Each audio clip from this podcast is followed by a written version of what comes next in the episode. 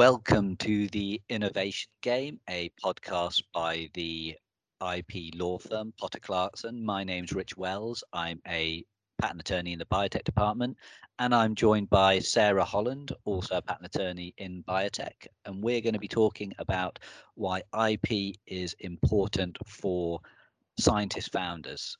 So, Sara, first off, what would you say a scientist founder is? So I think especially in uh, fields such as biotech, synthetic biology, sustainability, there's lots of scientists, so academics, and they've got really good ideas and they want to set up their own companies. And I think historically, the scientists have moved to a more just science role, really. But now we're seeing a lot of the scientists actually wanting to run and continue running their companies. And I think a key part of this is understanding a bit about IP because we need, you know, scientists, founders need IP to secure funding, they need to protect their invention.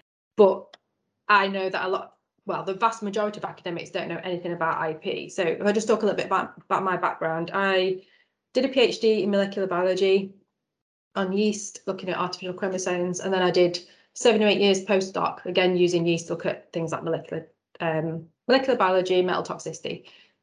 And in all those, so I, so basically I left the university when I was 33 and in all that time, nobody ever mentioned IP. Nobody ever thought thought or suggested to me about commercializing anything.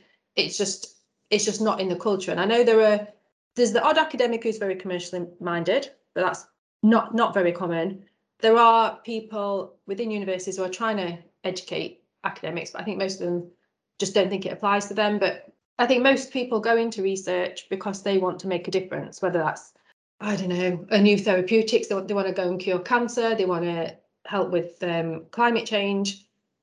And I know because I was there, you think by publishing your research in a journal, somebody's going to pick up that research and run with it, turn your idea into a real world product and save the world. But the thing that's missing there is the fact that because you've published that research, it's probably very unlikely you're going to get any uh, protectable IP publishing research will stop you getting a patent. And because you haven't got a patent, people aren't going to invest in that business because they're not going to, you, you won't have the right then to stop other people copying you. You know, years later, once you've spent years developing your product, millions of pounds getting it to market, if somebody can then just, oh, I'm going to copy that idea, then, you know, investors don't like that. So they're going to want to see some some IP or at least some IP strategies that you need to know about IP if you're going to successfully run your business. Now that makes sense. I imagine with um, these scientist founders, they start out and it's a whole new world to them, isn't it? Yeah. They'll have so many different things for use for a better word to get their head around you know will they need lab pre- premises you know what's the ip situation how to get in, uh, you know investors interested and yeah. it's quite a challenge for these you know multi-talented well they have to be individuals yeah, to kind yeah. of to, to make sure they're getting the right advice at the right stage and not misstepping and i, I suppose that's why i say like a, a, minimum amount of ip education is is useful but i suppose it just gets them to the level where they know what questions they should be should be asking and and yeah and to to, to avoid the missteps as you said earlier of say publishing publishing too early, which you know we we can we can get on maybe talk about a yeah. bit more detail later. Um, yeah, and it's it's not it's not just the like the hats that we see that the founders have to wear, like the IP and the legal side. It's they've got to know about HR, they've got to know about yeah. accountancy. It's also marketing, regulations. It's so many things. So you know, it's not a, it's not an easy job, but no, no. And, they need to spend I, a little bit of time thinking about their IP. Yeah, no, that makes sense. No, definitely. And I think one thing that I often find sort of dealing with with clients like this that they're, they're, always super sharp individuals and they they they they kind of well they pick up things so quickly but it's there's often kind of common misconceptions that they come to the table with in relation to IP, what it means for them, how it can work for them or against them in their, yeah. their new company, their new venture. You you know, what, what's an example that you've come across of say say a common misconception that sort of a, a scientist founder would would would have? Yeah. So one that times when I've seen when I've seen um, companies pitching and just in general conversations with them, and it's, it's a common one that lots of people struggle with. It's the difference between patentability, so whether something you can get a patent to protect your invention, and freedom to operate. Yes. So they yeah. both involve patents, but they're looking at the different side angles of patents. So a patent, if you get a granted patent, it gives you a right to stop people doing whatever falls within the scope of your patent. So it's like it's like building a fence around your garden. That is yours. You can do that and you can stop people. No, sorry, you can't necessarily do that, but you can stop people coming into your garden. Yes. They're not allowed to come into your garden. But your next door neighbour might have got another patent, which um, I don't know if this analogy is going to work now or not, but they're, no, they're, they they kind of um, build their fence around their their protected space, which might involve some of your it might overlap with your space. So going with a garden analogy, your your neighbour might have got the right to put their um, fence into your garden a bit. So if you think about it, we've got all these patents and some of they all overlap. So although, although you've got the right to stop people doing what you've got protected, you might not be able to do that yourself because your competitor might have got protection that runs into your space. So this is what this is the freedom to operate issue. So if you're if as a company you're wanting to do a certain act, make a product, run a service, you need to check to see if there are other people out there who've got patents that will prevent you from doing that. Or patents that you would infringe if you do your act. And then it's up to you to make a commercial decision whether you decide to kind of ignore those patents and go ahead with your act, knowing that you're going to infringe them, but weighing up the likelihood of them actually coming after you versus trying to seek a license. So that's freedom to operate. And then patentability to get a patent, your invention needs to be new and inventive. So with that, we're looking for we're, we're judging your invention or the patent examiners will judge your invention versus anything that's been made public before you filed your application. So the requirements for you to get a patent are one thing, and then whether you've got freedom to operate in view of other people's patents are a different thing. And you have to look at documents differently.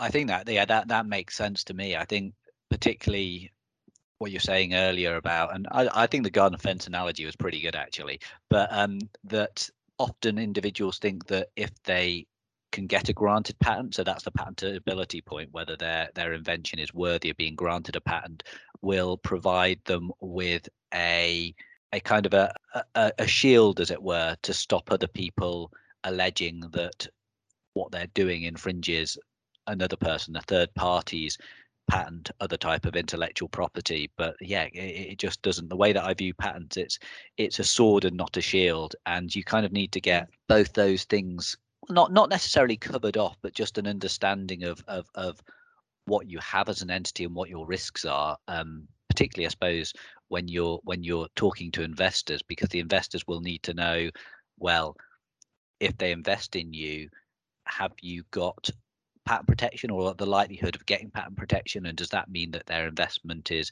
as safe as it can be from others copying? And in relation to the freedom to operate point you know has this been considered at all? And what yeah. potential risks or actual risks are there for someone else coming along and and saying well you can't do what you want to do commercially and and that puts the investors money i suppose at risk? And i i think it's not necessarily uh, I, you know I, I i don't know many companies that i work for who have kind of started at the scientist founder stage who necessarily have both these things completely bolted down. There there is a, it's an ongoing ongoing yeah. thing to consider isn't it? And but just an understanding of the distinction between patentability and freedom to operate fto fto yeah is is is important. Just just that that is a I agree. It's a it's a very common misconception. Yeah. And and just because you might not have freedom to operate does not mean that you can't get a patent within that space. Yes. If you in biotech think about the fundamental patents that cover PCR, there have been so many other patents within that space to new arrangements of oligonucleotides and things like that. So those new PCR methods are patentable but they perhaps wouldn't have freedom to operate in view of the original PCR patent. I think sometimes you can use patents that you don't necessarily have freedom to operate with uh, for to use for cross licensing with the people that mm. do have the other patent. So you know, there's lots of strategy involved in um, what you try and protect and what you don't no, try and protect. I no, I completely agree. And you mentioned licensing earlier as well. And I think it's quite important to always be aware that that's a, a weapon in your arsenal um, when you're negotiating with others. Um, just because on the face of it you might not have freedom to operate that doesn't necessarily mean that there isn't a commercial agreement that you can come yeah. to with the other owner of the IP right. Generally, people want to see their own business flourish and their own technology take off and and and having these commercial discussions obviously it's case specific but it's not uncommon common just you know so so having a freedom to operate issue is obviously a risk to a business but it doesn't necessarily mean that that risk has got to be fatal yeah. i think that yeah that that no that that's i think that's a a good good good basis to build on mm-hmm. um so say you're sort of you know chatting to a scientist founder and you're trying to outline the types of ip based sort of knowledge is what knowledge what points do you think it's important for them to look out for you know what what what i don't like to say basic knowledge that sounds a bit derogatory but do you know I mean what basic knowledge yeah. is for them to have so I think one key thing, and just this is again going back to my time when I was in academia, if I did think about patents, I always thought an invention has to be like so amazing and groundbreaking and I don't know, far from what I was doing in the lab. But in reality, for a patent to be granted, it's got to be new and inventive. So the novelty just means it's got to be different from everything that's out there. And that, di- that difference can be so small. It could be one amino acid change or a different concentration or a different temperature. So when, when you're looking at your invention or what you're doing in the lab, try not to dismiss it just because you don't think it's like going to blow people away. Because a lot of inventions are just minor or relatively minor incremental changes on things that are out there or new combinations of things. Um, so I think one, one thing to be aware of is don't dismiss something just because you don't, you know, it's not going to make an itch paper. Well, exactly. Yeah. The the legal test is will it be isn't will it be published in Nature? I think, like you say, yeah. if, if, if there's a difference, then eh, you know if it's clearly been disclosed before from not for a novelty perspective, then you're going to struggle. And um, so I think that that's key. But if there's any difference, it's it's a discussion with your IP advisor as to you know will that difference potentially be considered inventive? And I think my yeah. view is if it's arbitrary and it's just sort of just just it doesn't have any technical reason behind it it's simply just to sort of distinguish from what's gone before then you might struggle but if if that one amino acid difference that you know change in temperature has a has a technical reason behind it and associated with a technical advantage then yeah, I think that's that's that could be the basis of you know an invention for which pat- patents could be granted. Yeah. Like you say, mm. the patent office aren't all Nobel laureates, you know, and and I think uh, uh, the people we generally work with are a lot cleverer than than than you know needed to to make this assessment. It, yeah, the, the bar's a lot lower, isn't it? And yeah, so that's that's another thing. Like the the the legal test for um, inventive step is from the perspective of what we call the skilled person. So the skilled person is not really um, a PhD student or a postdoc working in the lab whose main job is to find out new things. The skilled person is somebody who can follow instructions, can read one protocol, and if that protocol says go and look at another protocol, they can go and do that. But they won't think outside the box and they won't put two and two together and come up with five. So if so, that's just to say that if something is obvious to you, it's not necessarily obvious from the legal patent side.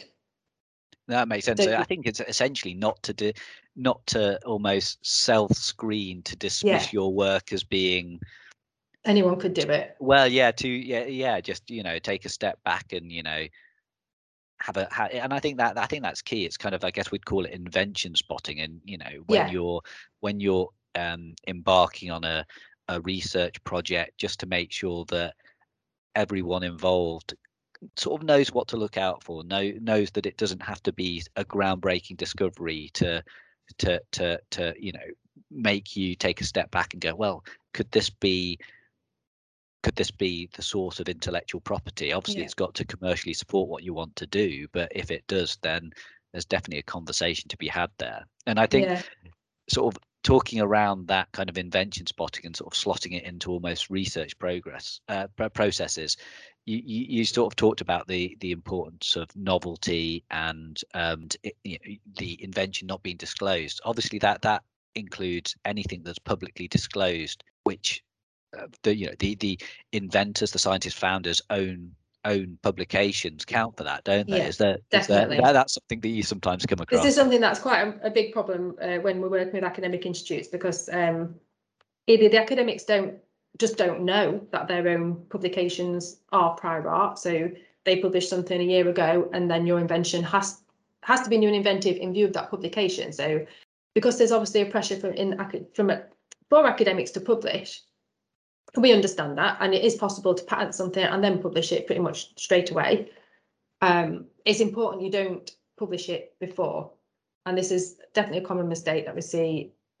Even though we try and the tech transfer officers try, it somehow quite often slips through the net that academics will publish their research even while we're drafting a patent application. Mm. So it's it's sometimes even just a day or two too early. Yeah, and I uh, well, and that day can be can be critical. Obviously, yes. some countries are um, have grace periods where the inventor's own disclosures can't be used by patent office for um, for, for sort of attacking the novelty or inventive step, but they're few and far between. So you'll struggle yeah. maybe to to to get patent protection where you'd want if you if you even publish a day before. And I'm sort of seeing an increasing amount of um, particularly with kind of COVID related um, research that a, you you kind of used to in the academic world submitting a paper and it sitting on a reviewer's desk yeah. for a few weeks and months. But as soon as you submit it, it's out of your control. And with these COVID related sort of research projects, a lot of unpeer reviewed data is, and paper yeah. manuscripts are being published. So just because you submit something, I don't think it necessarily means that it won't be made public straight away. Yeah, so definitely. I think, you know, my position would always be get a patent application on file even before you publish your manuscript just just out of an abundance of caution because yeah. as, as, you say it can be critical if you if you miss that and now we're talking mm-hmm. about scientific manuscripts here but you know obviously any kind of public disclosure can can count against you can't it yeah, so that's so for, for academics that includes poster presentations, um, conference presentations or presentations, and quite often when you submit um, a request to do an oral, pre oral presentation, you'll submit an abstract, and they they quite often get published online before the conference. So, you know, just be it is possible to talk about your invention and talk about your work in an interesting way without giving away the key parts quite often. So we did this yeah. for one client who was they suddenly realised they were presenting at a conference a few couple of months ago and um, spoke to us and we quickly just like worked out what the inventive and the clever bit is and then they just didn't talk about that. And they did a really good talk for 20 minutes and they just didn't talk about the key part. So, you know, it's still possible to carry on with your academic lifestyle and protect what you need to protect. I think that's key. Like you said earlier, you can protect and you can publish. It's just about making sure you know, just getting your ducks in a line early on, and and uh, there's no reason why these two things aren't, aren't aren't mutually exclusive. So I think we've talked a bit about you know invention spotting and yes. the importance of making sure you file a patent application before you publish your own work. I think one thing that's often a bit of a challenge for you know, these sorts of companies that I work with is making a decision when to file based on the data they have and how much data you need for a patent yeah. application and and what you can do in order to improve the quality of the patent application and to try and you know increase the likelihood of getting broad claims to protect your yeah. invention is that something you come across yeah definitely so the sooner you file a patent application the better in terms of getting an early filing date so if you file an application today and then joe blogs down the road publishes something tomorrow that's not citable against you. But if you leave it another month, then it would be. So, but as well as being new and inventive, your your patent application has to be supported by data. So, mm. if you're claiming a certain effect, you've got to have data to back it up, and it's in Europe. It's got to be at least plausible. So, if we're talking about medical things, it doesn't necess- necessarily have to be mouse models, or definitely doesn't have to be clinical trials. But as long as you've got some data to show a mechanism that can be plausibly extrapolated to what you're wanting to protect, that can be enough. Um, the quality of data does not have to be at all anything like what you would normally submit in a manuscript. You know, if you've got a wonky gel, that's fine. Um, but the more data you can include in a patent application, the better, especially to cover off variation. So say your say your main research project is, I don't know, using a particular yeast and you find a, a useful effect in this particular yeast. But really, I think it could work in lots of different yeast. So if you could do a few probably simple experiments to show that the same effect happens in different yeast, that's good. If it could work in bacteria, throw in some bacteria. So a lot of these things, I think, in practice, if you plan ahead, you can do them all at the same time. Mm, so it doesn't yeah. have to necessarily add too much burden to your research project just to kind of I don't know, in my head, I'm picturing it as some like sort of sideways data. It's not really progressing your research forward, but it's broadening it sideways. Um, so all that kind of additional data is really useful for us. That yeah, that that I I completely agree with that, and it is all just about forward planning.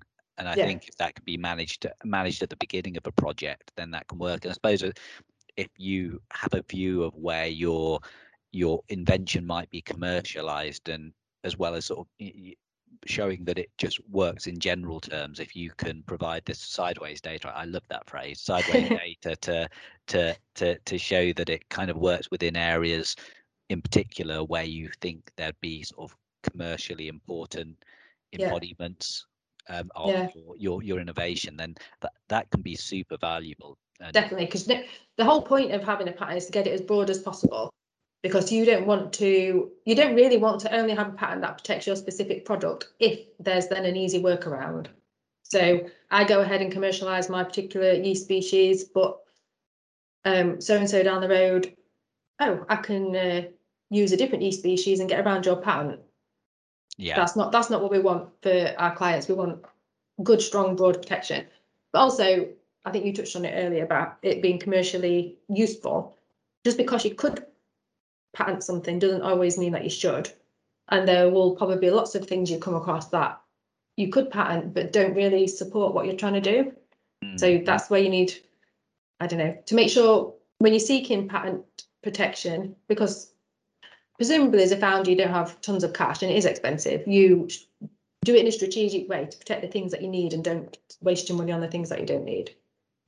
Yeah, that makes sense because I think it's it's it's really important to separate out the patenting process from a purely like academic. Well, how broader claims can we feasibly get if we, you know, fight tooth and nail with the patent office examiner and yeah. you know maybe unnecessary spend money. You, you could you could get broader claims, but if they don't provide any commercially important scope, as in you know they're they're miles away from what you're doing commercially or what other people might want to do commercially, then maybe it's yeah. a battle that that doesn't need to be that doesn't need to happen and um it's probably is is too in depth for this kind of like high level chat but there's always strategies often at patent offices where you can get a granted patent and then file sort of follow on often called yeah. divisional or continue continuation applications which essentially reserve your right to go back later and get different scopes of claims or broader scopes yeah. of claims, which which can be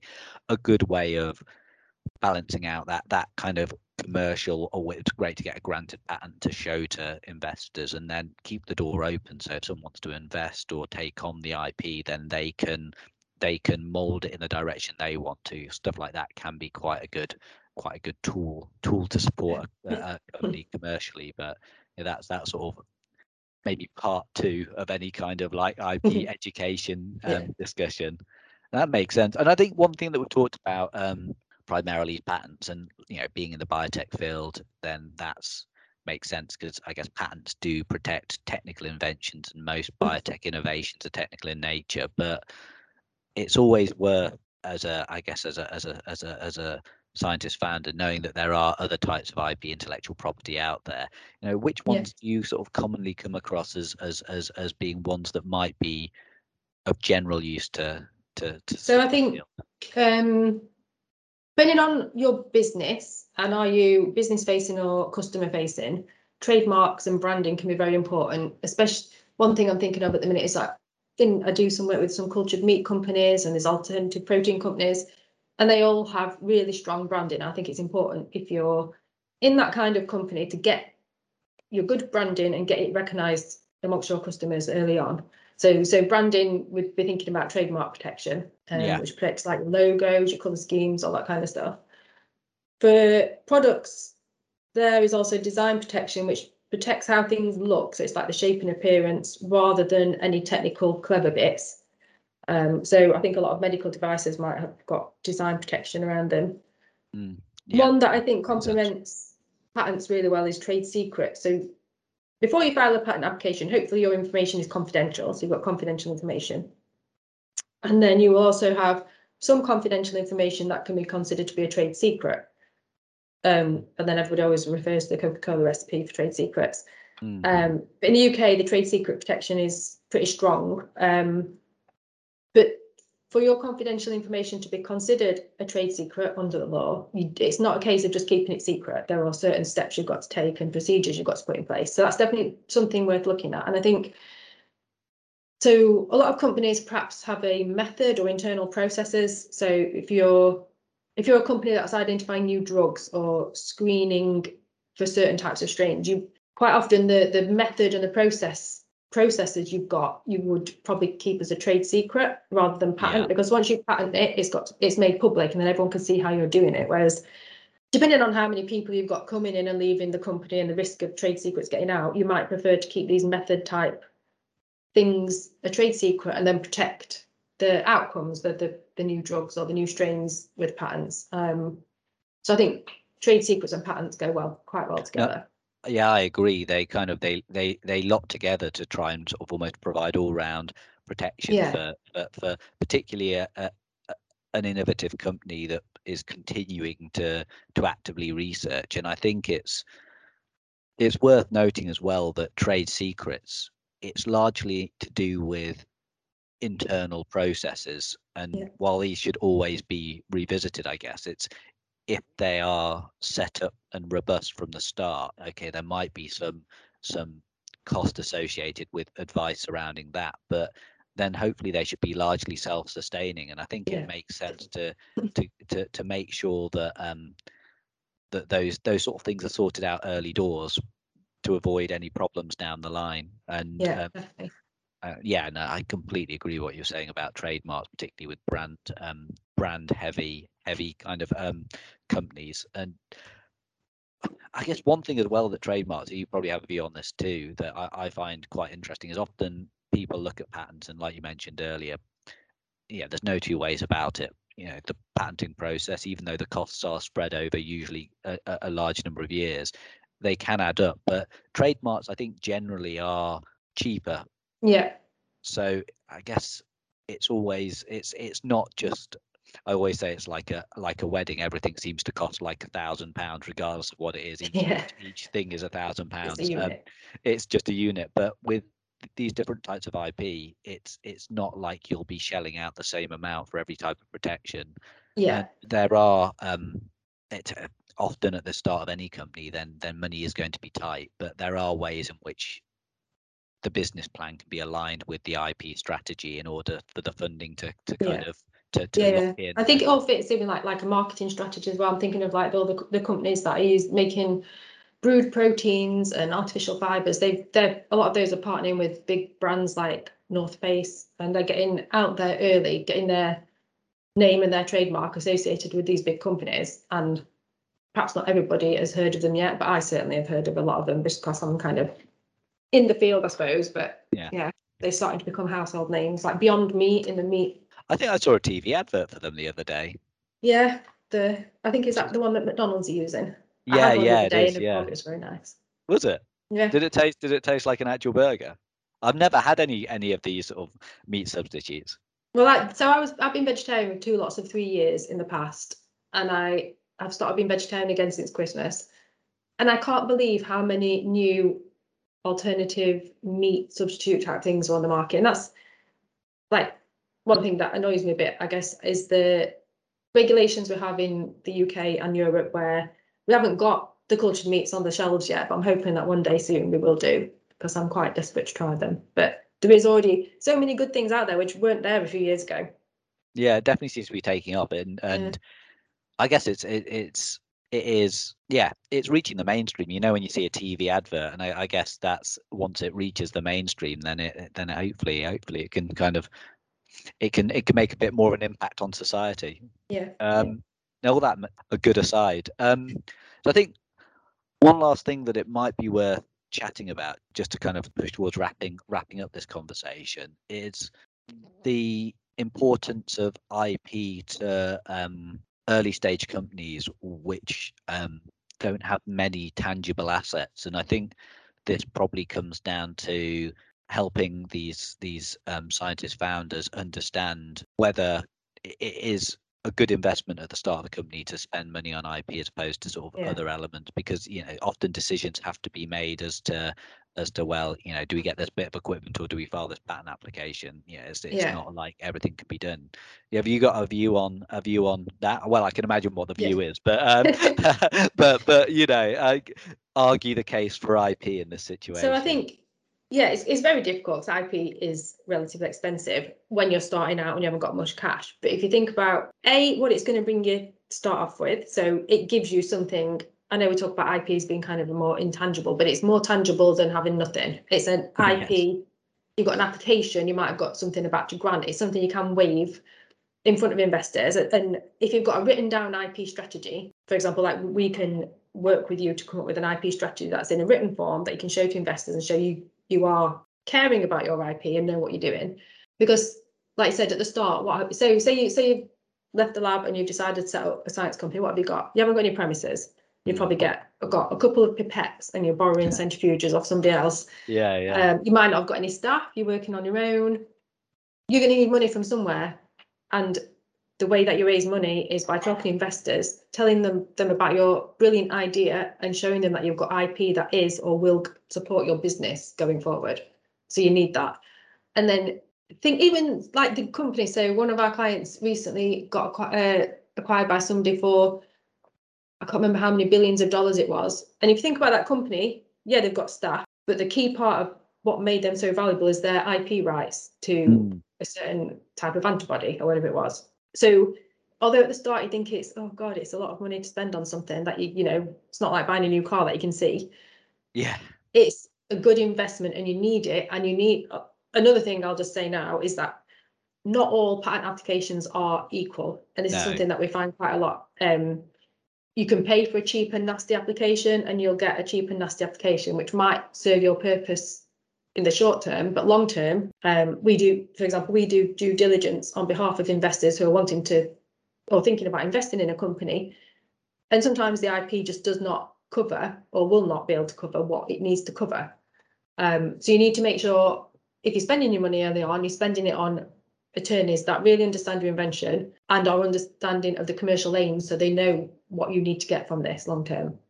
I think so because uh, I guess the key point that comes out of what you've said is the IP will live with basically for the you know for the, the lifetime of your more or less the well uh, more or less the lifetime of your idea in, in one form or another. So any investment will probably be based on the ip rather than the fact that you've got lab space or any anything yeah, like that yeah. and you know and, and and without that ip there anyone investing or, or looking to help you develop your your idea they just don't have any certainty that their money would be safe from others copying it and, and essentially undercutting you. Yeah. No that that, that that's that's great. I think that's that's not a bad overview of you know what a scientist founder should be looking out for from the ip perspective but what three points say should a listener take home from from the discussion we've had? So I suppose one for the perhaps person who's still in academia thinking, oh, I've got this really good idea, and somebody somewhere will turn it into a product that's going to cure cancer. They won't do that if you're just going to publish it. You need to think about protecting your IP. So you need to go and talk to patent, your tech transfer office. And at least if you decide to publish without filing an application, make it a considered decision. It's not just something you've just done and then regret later. Another point once you've set set up your business and you say it's just say it's you and you've got a couple of scientists working with you, um, and you've got some other people in the firm, make sure they all know at least the basics of I they need to know the basics of patent protection. So the people on the front line who are doing the actual research know the kind of things to look out for, and make sure they know your overall business plan and the kind of things you want them to look out for. I also think it's useful for them to know who your competitors are because. To my mind, if you come up with an invention that can and this is not well this is just business so if you come up with an invention that can screw over one of your competitors then it's something you want to think about. Yeah. No that um, makes sense. so yeah so it's not just it's not just you as the founder who will be leading the company it's everybody needs to have some aware and then especially when we get into things like trade secrets there are certain people that need to know what is a trade secret so they don't go and tell somebody else. Yeah. No, and then definitely. another point is when you do engage a patent attorney, which you know, it's never too early to talk to somebody. We are here to look after you, and we know that early on you a perhaps don't know much about IP. B you've got no time because you're doing 500 million other things. You might not think that you know enough about IP or the commercial side of things to make the decisions about the IP. We're there to help you with all that. And I think for me, it helps to have regular meetings with your IP advisor because we are the ones that can invention spot. We know if you come and tell us, oh, I found this really good, or the research in this area is going really well, we've got this data, we will be able to say whether you, we think you should try and protect that or not, or wait because you've not got enough data, or file it now because you're going to get data in a few months' time, which we can then add to the application. So there's lots of things like that that I think you benefit from from having relatively regular meetings with your uh, IP advisor rather rather than you coming to us when you think you've got something. We can tell you when we think you've got something. You know, I find that those almost those chats on the periphery of other meetings where you kind of something that seems incidental gets said about a commercial yeah, goal or a competitor or this, that, and the other. They're often the most valuable points, the things that no one no one really thought was important until it was said yeah. out loud. Yeah, um, always. And just to, to tie up two and three, I think it's worth emphasizing as well that your IP journey doesn't stop with necessarily with the first patent application you file. Different inventions oh, yeah. can come along along the line, and that can be important because generally a patent um, has a 20 year um, patent term. Um, after which anyone can essentially copy your invention. But if you refile, or well, if you file a, a, a second or third or fourth patent application to your technology, that essentially resets the 20 year clock for whatever yeah. it manages to claim, which can be important. And, and sort of letting your patent strategy evolve with your company um, can help its longevity and make it a bit more, you know, interesting. I think to to yeah. investors. And so I think that's you know where points two and three, IP education and, and working closely with your advisor. Um, it, it, they, they are key and that they kind of tie together just just to help help revisiting what what innovations going on within your company and and what IP, if any, can come out with it. Yeah, yeah, because like thinking thinking of a longer term plan, we need to know what you're planning on doing in a year, two, three years time, science wise, because that will inform whether or not we try and include certain things in an earlier filing or not, or whether we don't mention them so we can protect them later once we've got data. It's a sometimes it's a toss up between cramming a lot of things into an early application, knowing that you're probably not going to get the data, but then it kind of burns the field for the people because then yeah. your application becomes prior art for competitors, or holding some things back because you know you're probably going to get some data on it and we'll file that separately.